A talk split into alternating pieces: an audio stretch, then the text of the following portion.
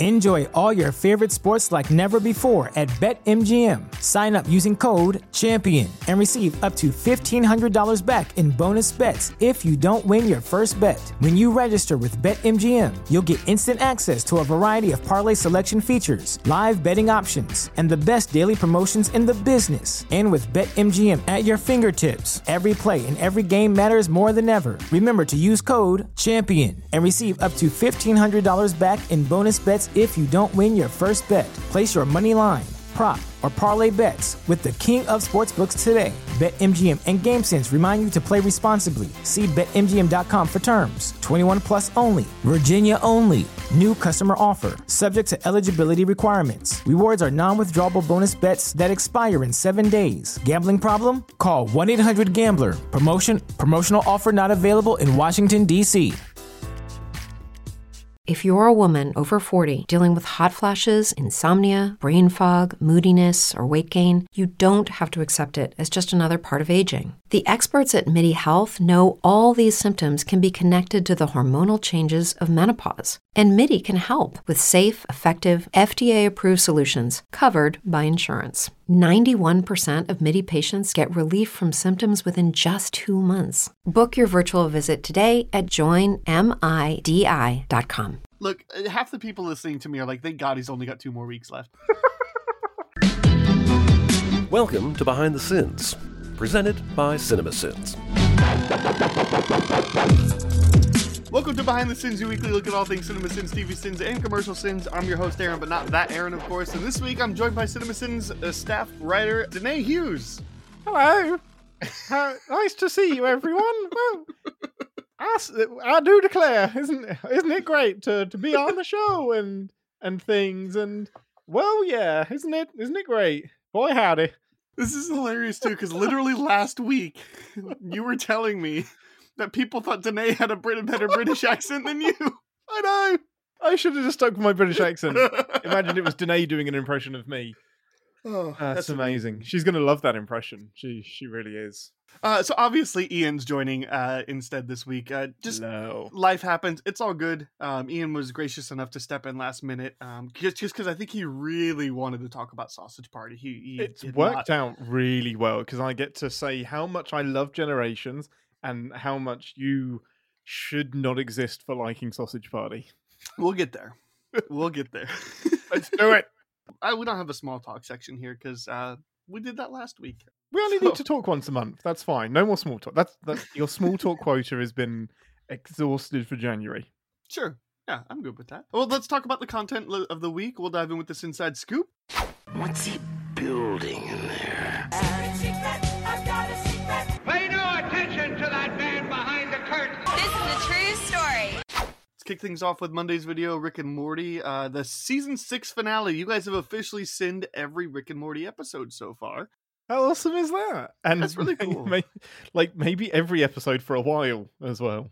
This is also really funny too, because as we were talking last week about all the things, or maybe it was like, as I was making notes for this, I was making the notes for one of these things and it says, Googling Justin Roiland and Dan Harmon, and I was like, "Oh, you'll get a really different thing." Like if you Google that, like, oh yeah, the just day that the video released, yeah, totally different.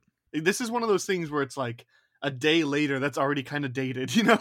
it's insane, isn't it? And it always happens. Like I know a couple of CinemaSins videos where somebody has passed away in between writing and it releasing, and they have to pull the video. I mean, rightfully so, and just like delete a sin that is like besmirching somebody that like tragically passed away. And it's wild when it's more obscure actors as well.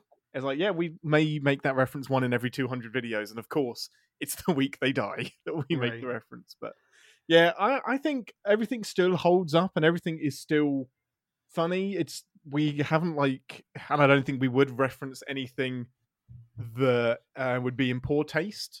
We try and keep it to the show. I think the only reference we make is, hey guys, thanks for watching, as like a little nod to, we know you watch us, and we know you watch us, we know you do. Well, there's inevitably gonna be a sin whenever Rick and Morty season 7 comes out and you guys sin the first episode. It's gonna be like, oh, Morty sounds different. Like there's gonna be one. It's fine. I mean, that might be when we change the narrator as well, just like, hey, 2 can play at that game, and then suddenly the narrator sounds English.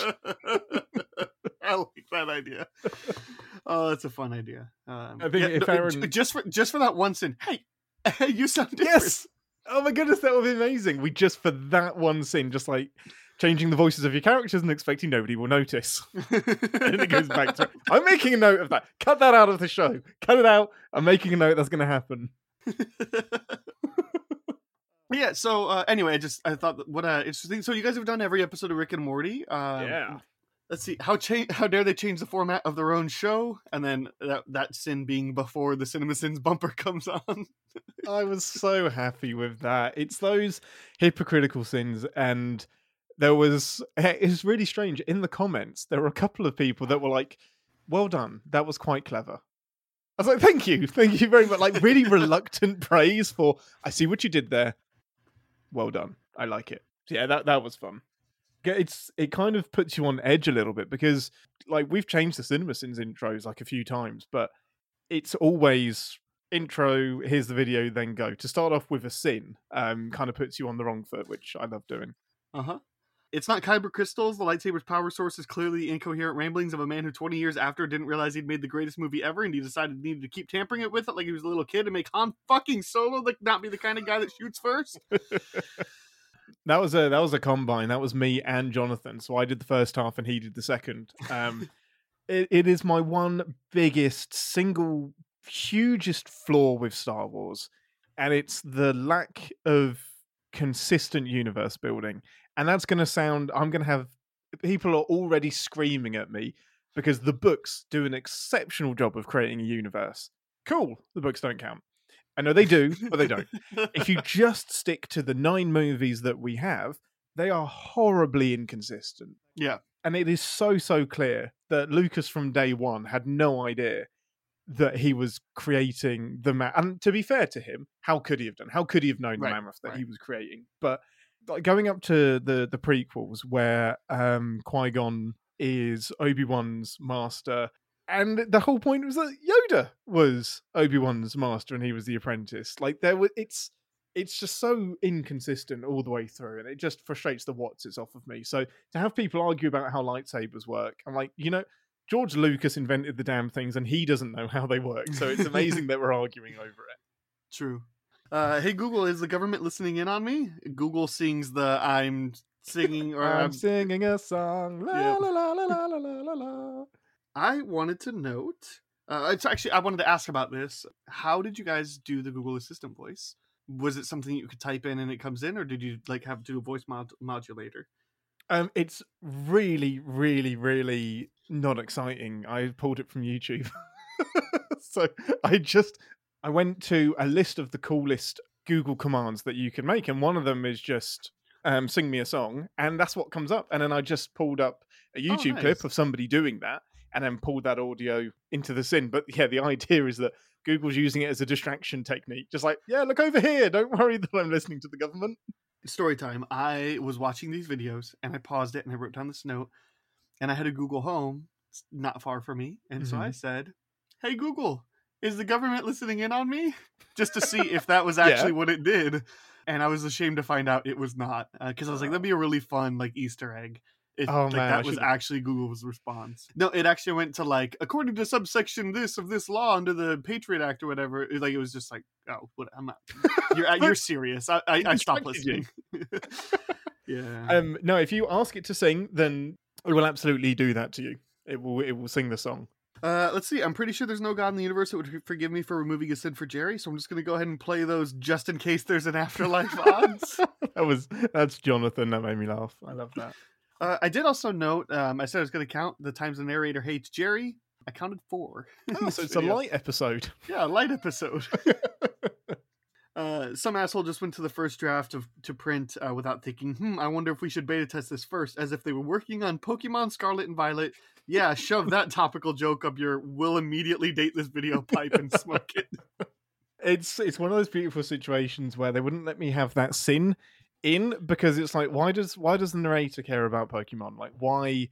Like, and that's going to age the video so much. And I was like, oh, is it now? Sweet. So I just add that to the end, which is funnier than the joke itself, and allows me to keep the joke, because it's true. That's only going to make sense probably in December of 2022.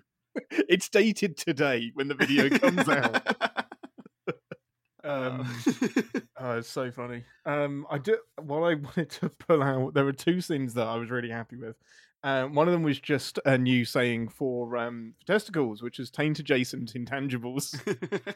And I'm just going to use that in everyday conversation. And I encourage you to as well. Oh, right in the taint-adjacent intangibles. You're just coming up with all the fun words, you know, between the Wilhock squawk and that.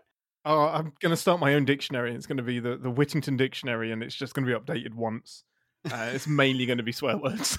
The other one I liked, and Aaron called me a troll for it, was... half the internet would be great at Star Wars Sins, but I'm not telling you which half. You are such a troll. You're like, we agree with you, but you'll never find out who. Let's move on to Tuesday's video. Let's do it. Let's go. Tell me why you love this movie. Look, I don't love this movie. Let me tell you about my experience watching Sausage Party. By the way, I don't think I mentioned you and Jonathan on the Rick and Morty script. Yeah. But you mentioned, I think people could put it together. Sorry. No, that's good. Yeah, that was me and Jonathan. Sausage Party is you and Chris. Mm-hmm.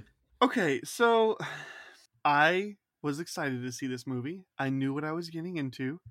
And me and my friend, mind you, this is like a 2016 movie, right? Mm-hmm. Yep. I'm in Bible college at the time. That's amazing. Do you get kicked out just for purchasing a ticket? Well, I went with one friend. And we went to the local theater in town, and we saw the movie, and we laughed our asses off. The credits start rolling, and we look at each other, and we're like, "We will tell nobody where we were tonight." 100%. Yeah, that's fair. Because it is one of those. Look, I laughed a lot, right? But I understand why you hate this movie, mm-hmm. and I agree with you on every point too. It is offensive. And it is racist, and it is sexist. It is overly vulgar. It has a lot of there's the whole afterlife thing that it's ripping on. Look, I understand. It is a very, very problematic movie that I laughed a lot at. So I am not defending Sausage Party at all. I'm not going to defend it at all. And the Sins video and look. I laughed a lot, but man, maybe only 30% of the jokes land, right? Because it's much. Scattershot. So yeah, there's so many. Attempts. I like the D-Day homage. I thought that was really funny, with the flower falling out of the cart. Oh, the Saving Private Ryan. Oh yeah. Thingy. Yeah. No, totally. Agree. That worked for me. I thought that was funny. I laughed a lot during the orgy scene because I was like, "Oh, is this movie really going?" It is. Okay, it's doing it. And then it just happens, and you're like. All right, this is... Look, half the people listening to me are like, thank God he's only got 2 more weeks left. To be fair, I think Sausage Party does exactly what it intended to do. I don't think it was a misfire. I don't think they set out to do something and then missed the mark. I think it is exactly the movie it wanted to be. I just think it didn't work hard enough to be funny. Or I love this concept, but... Yeah. It's not subtle enough with it, and I know it's not supposed to be subtle, right. But the whole Lavash and Sammy Bagel Jr. thing, yeah, that's the stuff that's just too on the nose. It's just okay, we know exactly what you're doing here. It's not very sensitive either. You could have done a Rick and Morty, for example, and kept that as totally different foods that still represent what you want to represent, but you're not hitting the nail on the head. You're literally calling them exactly what they are. It feels like it's missing the subtlety of what's satire, and because it feels like it's meant to be a satire, but it's not. Don't get that at all. No, and I think it's because if it is trying, it is doing such a poor job at being satire. To me, I thought this is Seth Rogen and his friends got high and thought of just what is the funniest, most because they were like, we're making an adult animated movie. They wanted to make the most adult thing ever, you know. Mm-hmm. So I'm not defending the movie. I'm just saying I laughed a lot, but even laughing a lot, I maybe only laugh at 30% of the things because there is more overwhelmingly cringe than there is laugh. I own a copy of this movie, but it's only because I got a $3 Blu-ray family video. And you know what? I watch it maybe once every 5 years. Well, yeah. And when you press the button, it makes that squelching noise that happens at the end. I laugh and I feel guilty. Then I take a shower and I move on, you know? Yep. That's fair. A mental shower. Yep, and that's totally fine. But yeah, I'm not saying it's a good movie. I'm not even saying I like it. I'm saying that I'm not going to disagree with your hatred for this movie. You're allowed to like terrible things. We should get to the video anyway. Let's do it. Nobody wants to hear us saying everything that YouTube comments are already saying. Yep. The corn starts singing, and I don't think there was a good enough warning to tell me how many drugs to take before watching this. Granted, this is still raunchy animated movie about grocery store items featuring Seth Rogen, but you know what? That's plenty enough warning for how many drugs I was supposed to take. We should have known. We should have known at this point. You'll just have to trust me when I say the accents are 1,000% more offensive than you'd expect, while also being in the bottom 1% of things most likely to offend you in this movie.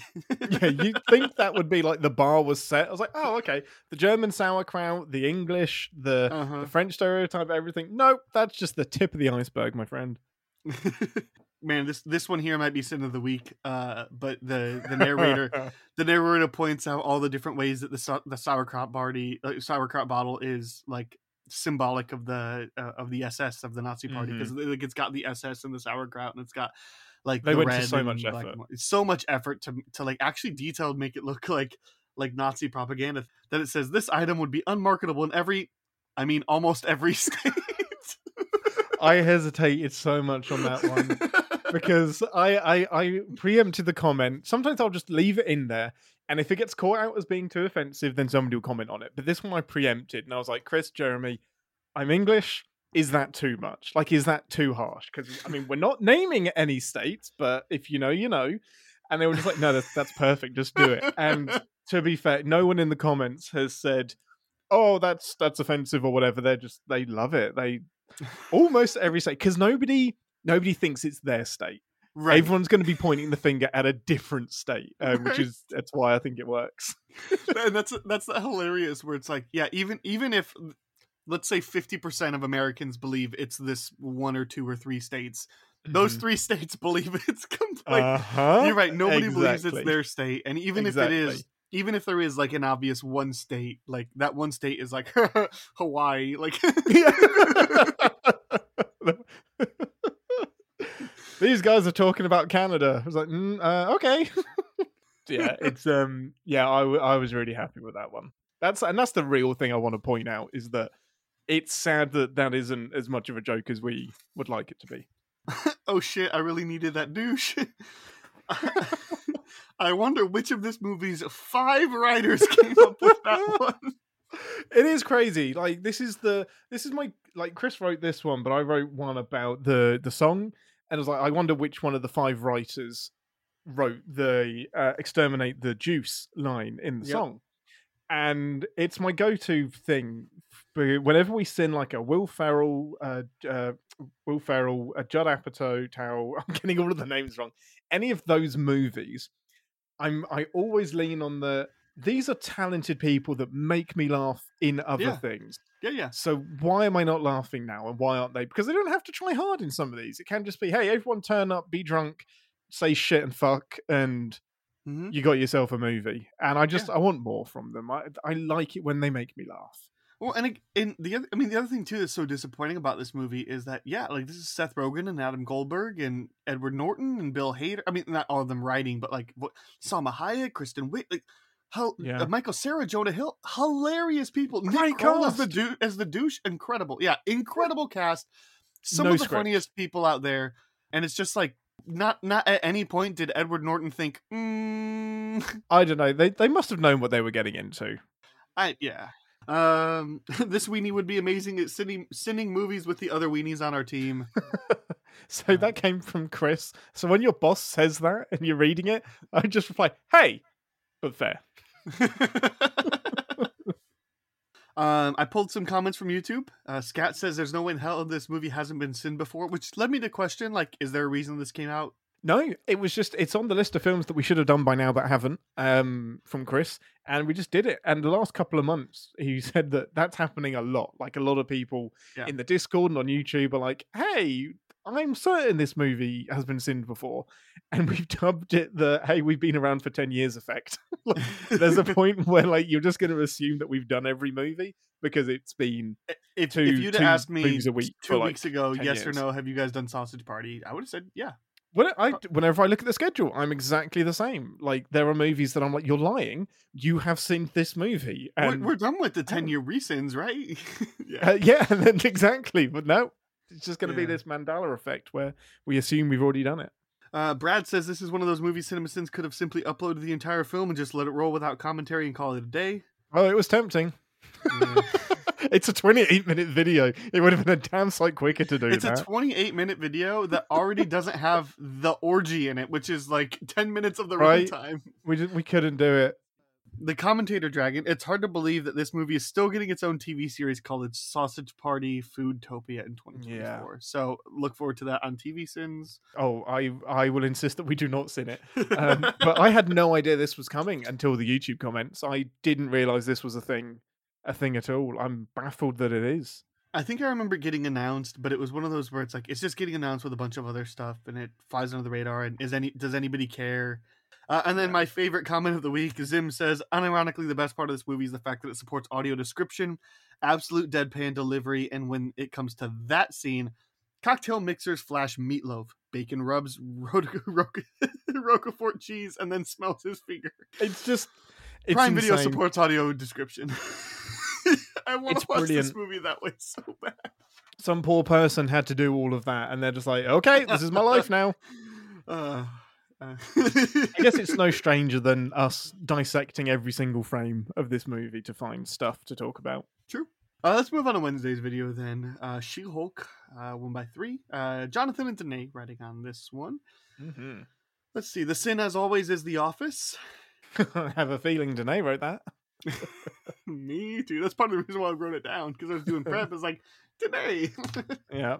Or Jonathan knew that Danae was on the script and wrote it on her behalf, more than likely. That's all right. Danae's in good company, because I think The Office is overrated. I don't hate it as much as her, but I certainly don't like it. I love it, but that's fine. I'm used to being the only right person in this conversation. Yeah, Sausage Party is great, but The Office terrible. Yeah.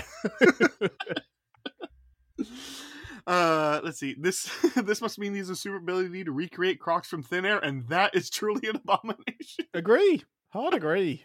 And random Asgardian weapon thieves survived this, which is good because I don't want She-Hulk to be a murderer. At least, I don't think so. I mean, No. Definitely don't want She-Hulk to be a murderer.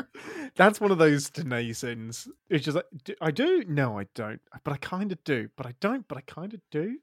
Yeah, I would bet money that she wrote that one. I think this is a really interesting point because, like, I'm totally fine having some heroes that kill. I think that's really interesting. Like, I'm tired of every project, like, leading into... Like, there are some projects that should wrestle with that, right? But between Daredevil and Batman, we got it all covered. Like, wrestling with is killing bad. Yeah. I'm so ready for Blade, just to see Blade kill vampires. Like, it's just one of those things where it just felt like we collectively decided that if superheroes are to be heroes, that they can't kill anybody. And it's like, look, sometimes you just need to kill Joker, right? Or some like, but well, like then that's the whole point of the killing joke is that like Batman's just one snap away from being the Joker, and it's like it's so nuanced, but like. I just kind of want the boys every now and then, you know? Like, yeah, just unadulterated. I want Captain America to take somebody's head off with the shield every now and then. Let's do it. It would happen, even accidentally. I'm not saying he has to be a total murderer all the time, but I'm just saying, like, I want Ben Affleck Batman every now and then. Aaron Schweitzer condoning superheroes murdering mortals. Only, look, it's clearly a fake universe, right? Like, like, that's the thing, is they're not trying to be set in our universe, so, like, I don't care. Like, I'm detached. That makes it okay. Yeah. I mean, it's kind of what they're doing with Black Adam, or would have been doing, because he just murders people. He's like, he doesn't care.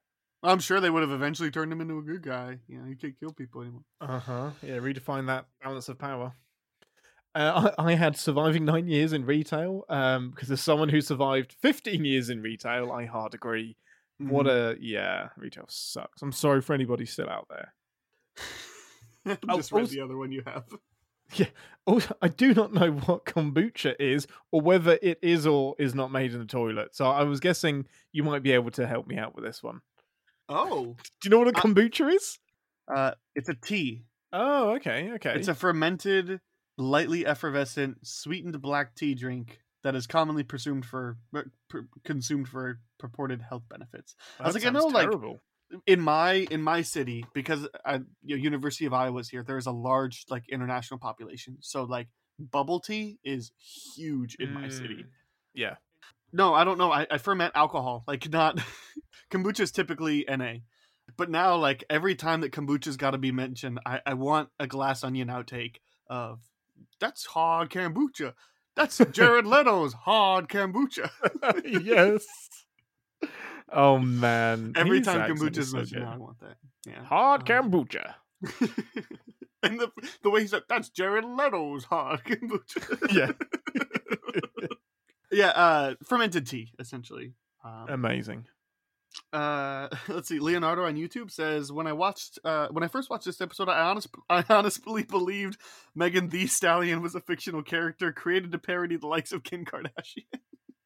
I mean, it is beyond me as well. Like, I had heard of her, but I'm not going to pretend to know like her music or anything. Like, I am so out of the loop with popular music. Was she the All About That Bass? No, that was. This is going to be great. Meghan Trainor. Yes, you're right. And she's married to the kid from Spy Kids now. What, Meghan Trainor is? Yeah. Junie from Spy Kids. They're married. Huh. Anyway. Yeah.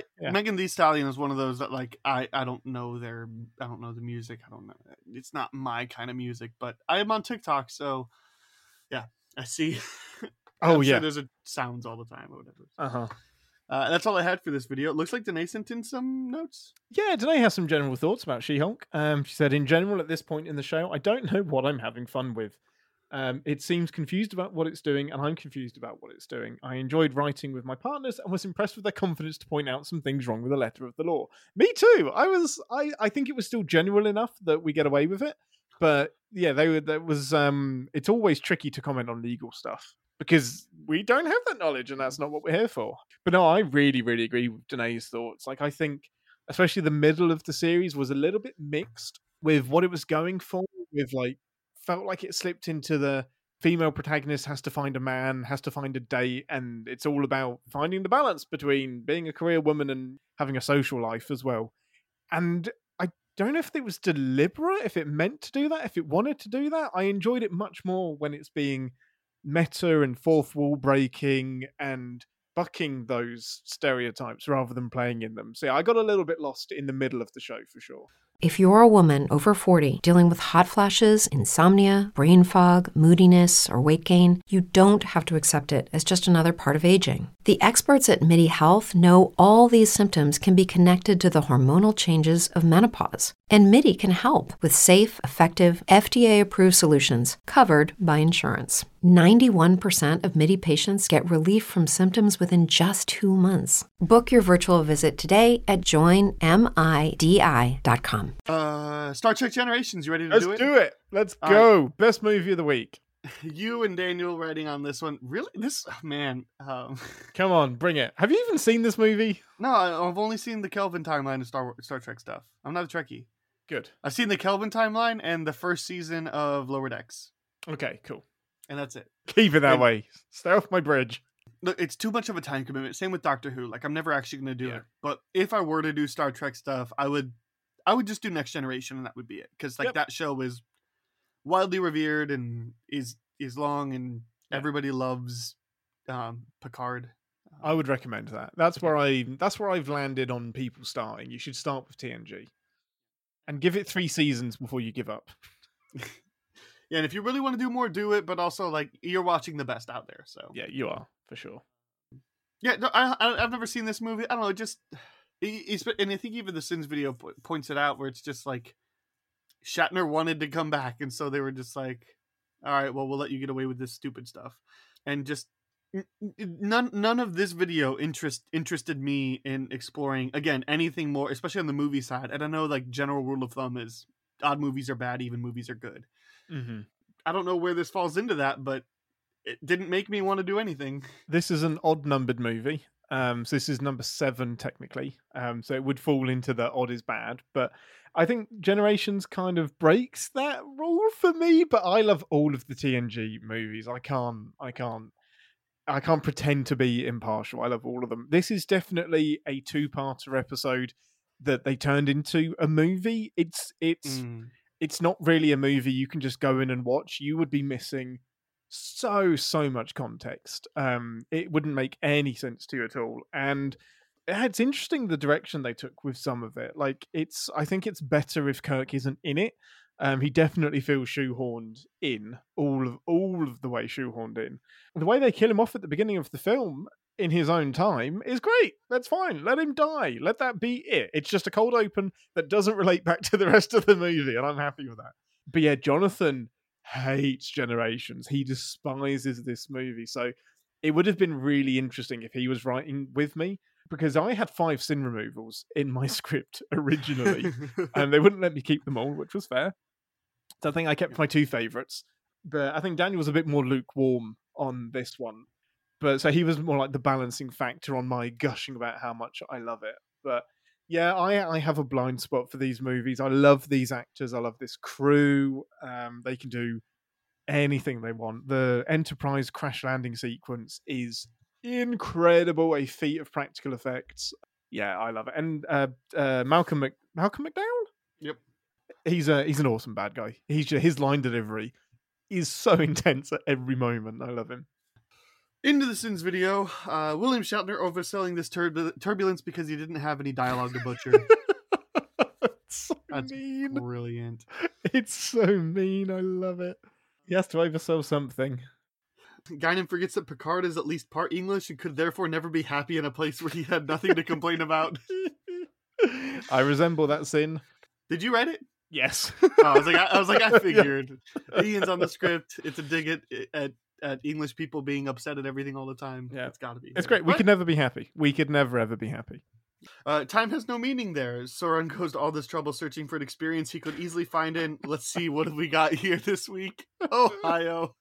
I love the pause where it's like, all right, check the list. What's next on the...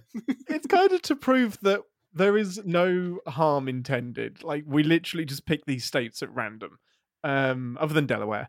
But yeah. It is just like, hey, what's the state of the week this week to insult? It was fun. Well, I'm glad somebody thinks so. And I'm sure you're going to talk about it more, but just the going on multiple times about why it makes no sense for Picard to travel back only right before the missile launched, as opposed to like a week, all the different ways that could have. I'm sure that, look, this would make me so mad. It breaks the movie in so many ways. I know that the one of the comments, we're going to talk about it in a minute, so I'll save it until then. But it is my biggest flaw with the movie that takes me out of the movie every time because it's so big. Yeah, it winds me up. But there were a couple of things I really enjoyed having the chance to sin in this movie. That champagne bottle at the beginning that smashes against the Enterprise B has always annoyed me because it's the CGI just wasn't quite there yet. And then just also, who's throwing the damn thing? Why are we still doing this? Like, who is throwing it? Like, you're either launching it with some kind of mechanism or you're chucking it out of a window and you've got somebody in an EV suit for this really bizarre old ritual that we still do. And it's just in space. It's so not practical. It's just not a good idea. This is going to be something for the Trek nerds. It always annoyed me that Guinan never warned the Federation about the Borg, because the reason Guinan and Sauron are on that ship is because they've been made refugees by the Borg, which, if that happened 100 years ago, she just sat on that information until Picard asks her about the Borg 80 years later. And she's like, oh yeah, they're terrible. You should stay the fuck away. Like, you couldn't have given them 100-year head start on what the Borg are. So just a little plot hole that never gets reconciled. In terms of the sins, Daniel wrote a great one: pretending to be the captain of a boat in your free time away from your job as the captain of a space boat.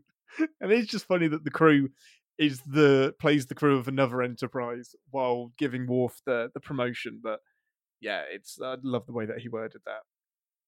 This was another one for the fans. This is the only version of the Enterprise that Deanna does not crash while at the helm.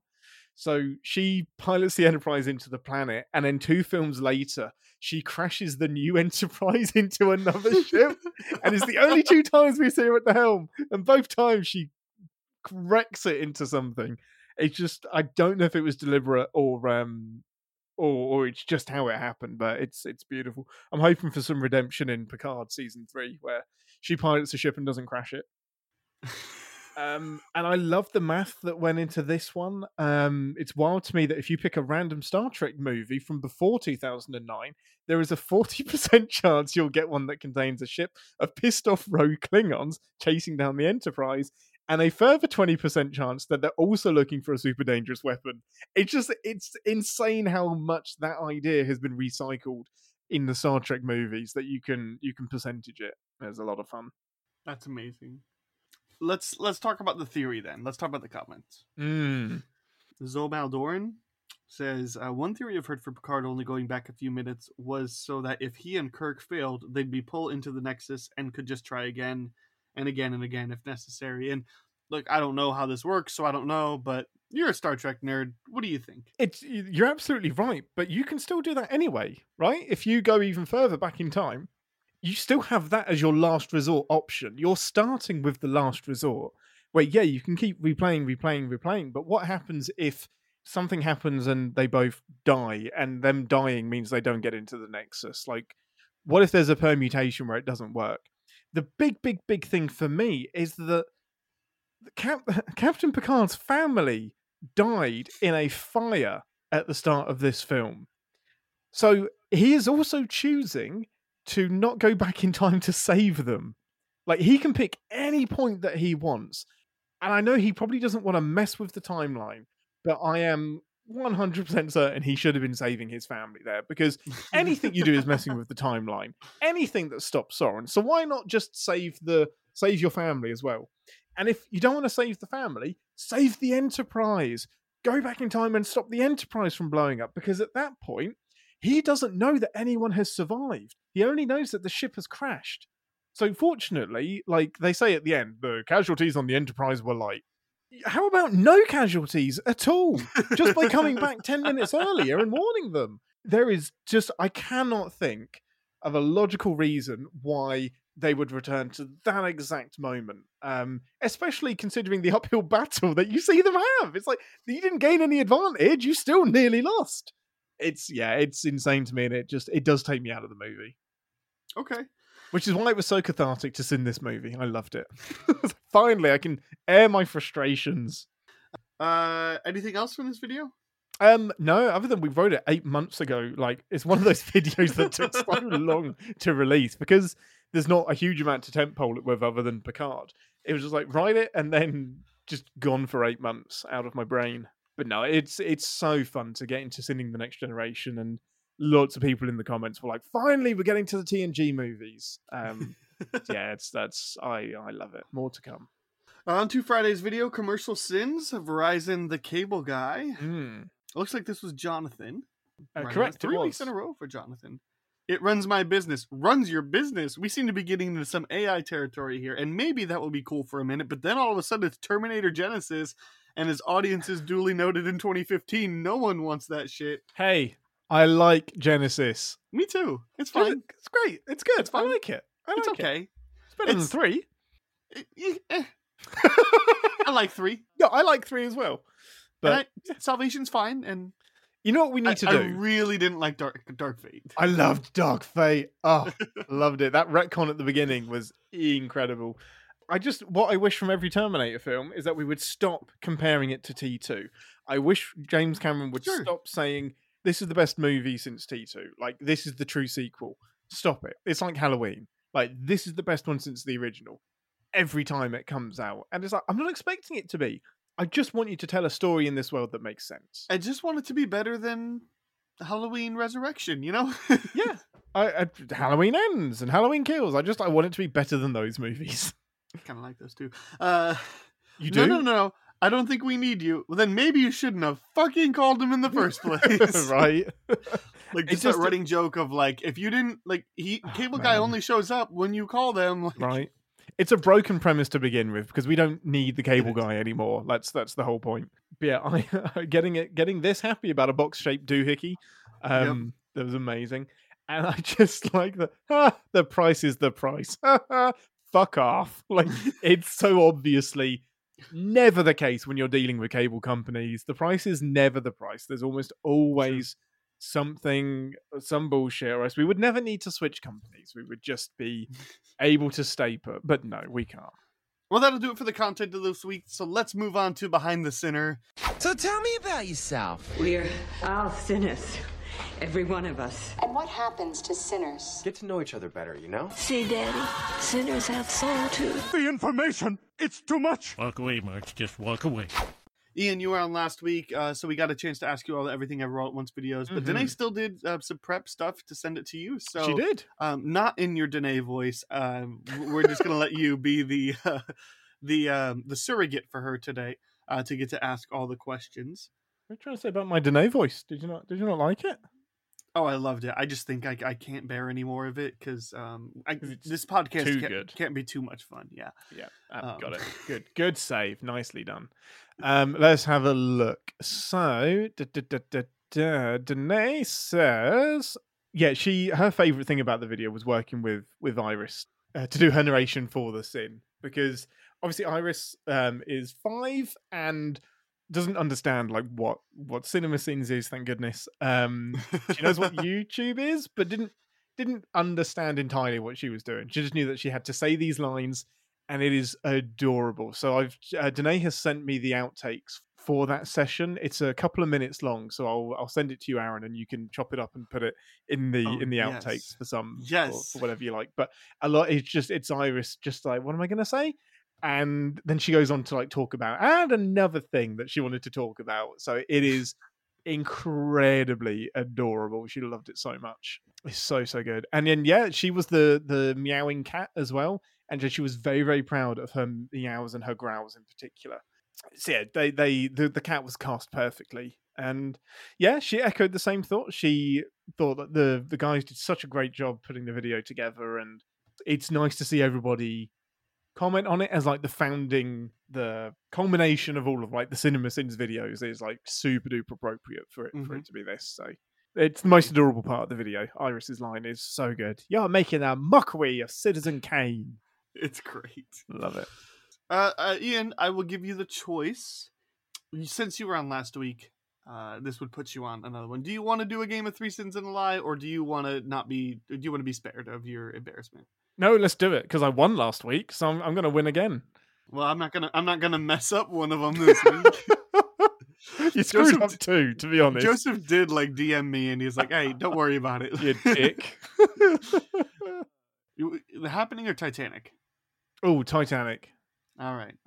The way this game works is I have 4 sins here. 3 of them are in the video. One of them is Joseph wrote to try to throw you guys off. So you have to guess which one you think Joseph wrote that is not in the video. Here we go. Sin number 1. Actually, Rose. Her friends call her Maggie and not Molly. She was only known as Molly after her death. Sin number 2. How did she get the number to the ship? Google didn't exist yet, and I'm willing to bet my bottom dollar that asking the operator to connect you to the to any vessel out at sea would get you nothing more than silence and a click. Sin number 3. Experience the extraordinary detail and rich history of the Titanic, but only after you spend 21 minutes really getting to know the modern-day assholes trying to get rich off of it.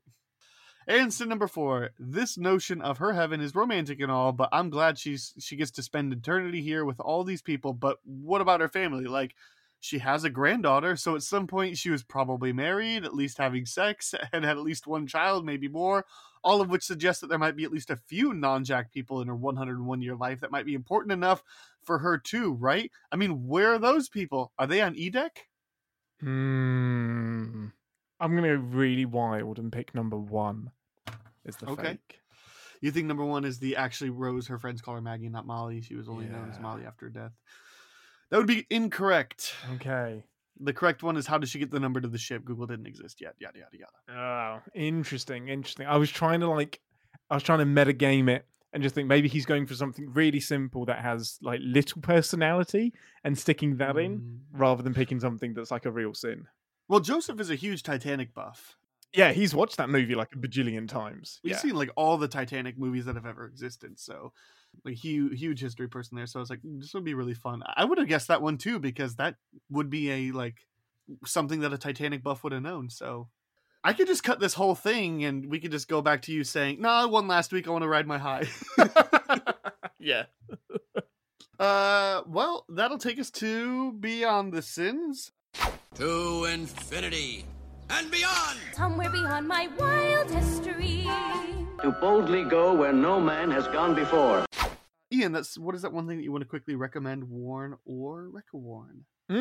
I want to recommend, with a caveat, Ozark, which is a Netflix TV show that I'm way behind the times on. I'm going to say it's a big recommend. Like, if you love the Breaking Bad style of TV show where you've got like the kind of middle America family tries to not do drugs, but does like money laundering and works for a drug cartel. No, I want middle American family tries to do drugs. Yeah, let's do it. It's incredible. It's really, really great. Jason Bateman is sociopathic deadpan delivery on everything, and it's somehow really comforting and really reassuring because 9 times out of 10 he has his ducks in a row. He's very particular and he just gets shit done, and he's just so confident with it. And the surrounding cast is incredible as well. It's a good level of edge of your seat, but you can still breathe. So there's some joy to it, whereas Breaking Bad was getting to a point where there was no joy in it. It was just suspense. When is the other foot gonna drop? I'm terrified. And the kind of ending reflects that. Ozark, I haven't finished yet. I'm halfway through season 3, and there's 4 seasons altogether. The big caveat I'll say is that whereas Breaking Bad has an element of luck that plays in the universe, but most of it is Walter White's skill and intelligence and cunning and his like scheming to get out of situations, Ozark is like 85% luck. Like, there is so much that relies on a random death more than once, a stroke of luck, or a character just simply changing their mind with no discernible reason. They just agree to go along with something, or decide something isn't important anymore, or they're just buried. Like, something that you think is going to be a problem just ends up being like, he'll literally say, I've dealt with them, but dealt with it off screen. So that's where there is a trade-off, whereas Breaking Bad is like really meticulous. Ozark is much more, it's kind of less intimidating, but the trade-off is that it might be a little bit soapy and a little bit, you gotta let your ex machinas kind of fly, because the way they survive is very interesting. But that may all change in season 4. I don't know. But it's definitely, for TV shows, it's a big recommend for me. I can't imagine you watching it and being disappointed. Have you seen it? No, it's been on the queue for a while, but I think it was on the queue and then they took it off because there's too many shows on the queue. And it's worthwhile. Jason Bateman on his own is just incredible. I love me some Jason Bateman. Oh, so good. I will talk about a video game, since that's what I've been spending most of my time with. So I think I've mentioned on this show before, I recently got a PS5, and so that is upstairs, and I'm going to move my PS3 downstairs, but I'm trying to play all my games on my PS3 because that's the bigger, better TV before I move it downstairs. And so I am trying to play through all my catalog that I have, which is not terribly extensive. It's pretty much only things that you like can't buy on modern consoles, but games that I loved, or PS3 exclusives that I never got around to because I didn't have a PS3, I had an Xbox 360. So Resistance and God of War and things like that. Yeah. But then also like things that you like just can't get anymore because of licensing, like those mid 2000s 007 games. Yes. The quick sidebar. So anyway, so the game that I'm recommending, really 2 games. It's honestly, these are the games that made me want to get a last-gen console again. These are the ones that like I was looking at buying an Xbox 360 or a PS3 because I really wanted to play these 2 games. Yeah. And I went with the PS3 so I could also play the exclusives. It is Transformers War and Fall of Cybertron. War for Cybertron, Fall of Cybertron. Amazing. Have you played these games? I haven't, but this would be the peak time that I worked at Toys R Us. and I worked on the multimedia department, which I don't know what we'd call it nowadays, but it was where like the consoles and stuff were sold. And the Transformer game tie-ins were always great. They were always really, really solid games. They weren't like the Iron Man tie-ins or the Flushed Away or whatever like cartoon tie-ins. They were always a bit naff, but the Transformers games were always solid. Well, so even like I've been playing some of the Transformers movie tie-in games as well for this, and they're fine. They're okay. They're totally serviceable. They're destination, go from point A to point B and shoot things along the way. Yeah. But Transformers War for Cybertron and Fall of Cybertron, they're prequels. I think they're not meant to connect to the movie universe, but I see no reason why they can't. Yeah. They're so good. The first one takes place exclusively on Cybertron, and the second one is about like essentially they lose, like you play as the Autobots and Decepticons, and you follow them as they lose the war, the Autobots, or lose the battle, you know. They're really great third-person shooters that are mostly shooters than anything, but they've got a great like style to them, really great control mechanics, really interesting character abilities and things like that. I remember I used to play the multiplayer in this game a lot, and I was good at it. Had some really awesome multiplayer. Look, these games are awesome. You can't find them anymore. Like, you can't buy them on the store because Activision lost the rights. It was Activision and High Noon Studios.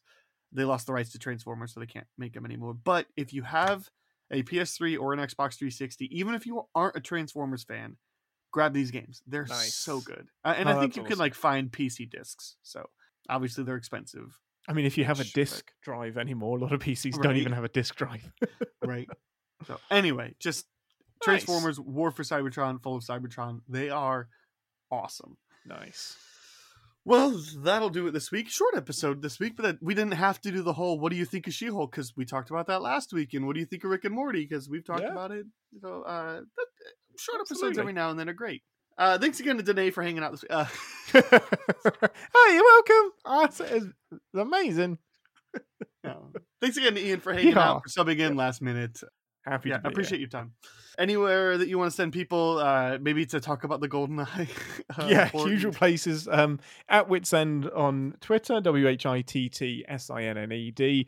Talk to me about how rubbish GoldenEye is on the Switch. Talk to me about Picard Season 3 as well, because that's coming out soon.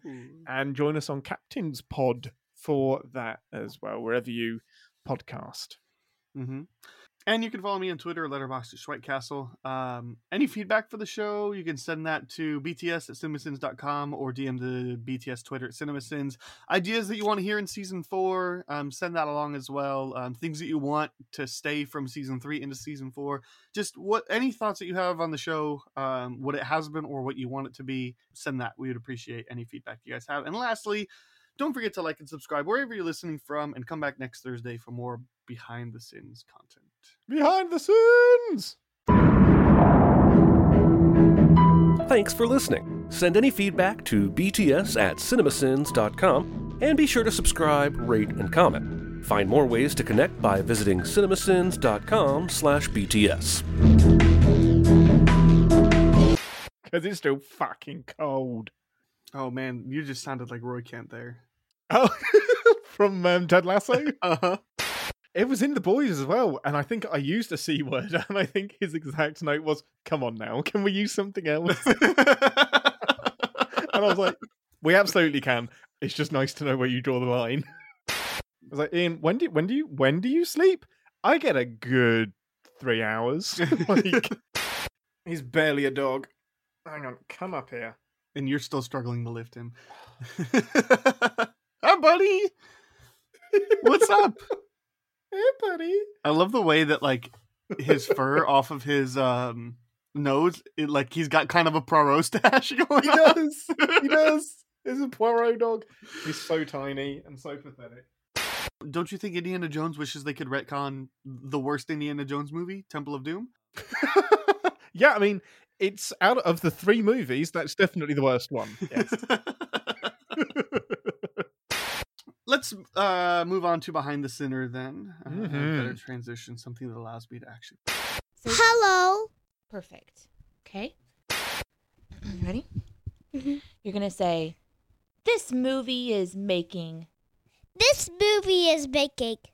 A mockery of Citizen Kane. A Citizen Kane. This movie is making a mockery of Citizen Kane. Do you want to say meow? Meow. Meow. Perfect.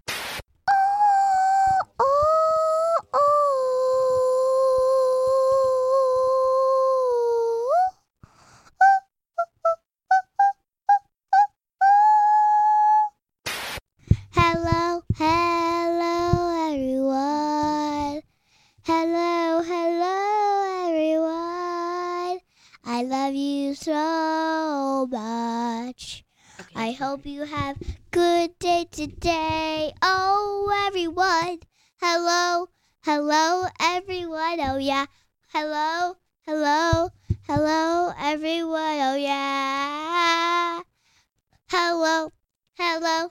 Hello, everyone. Oh, yeah. Yeah. Yeah. Let's go.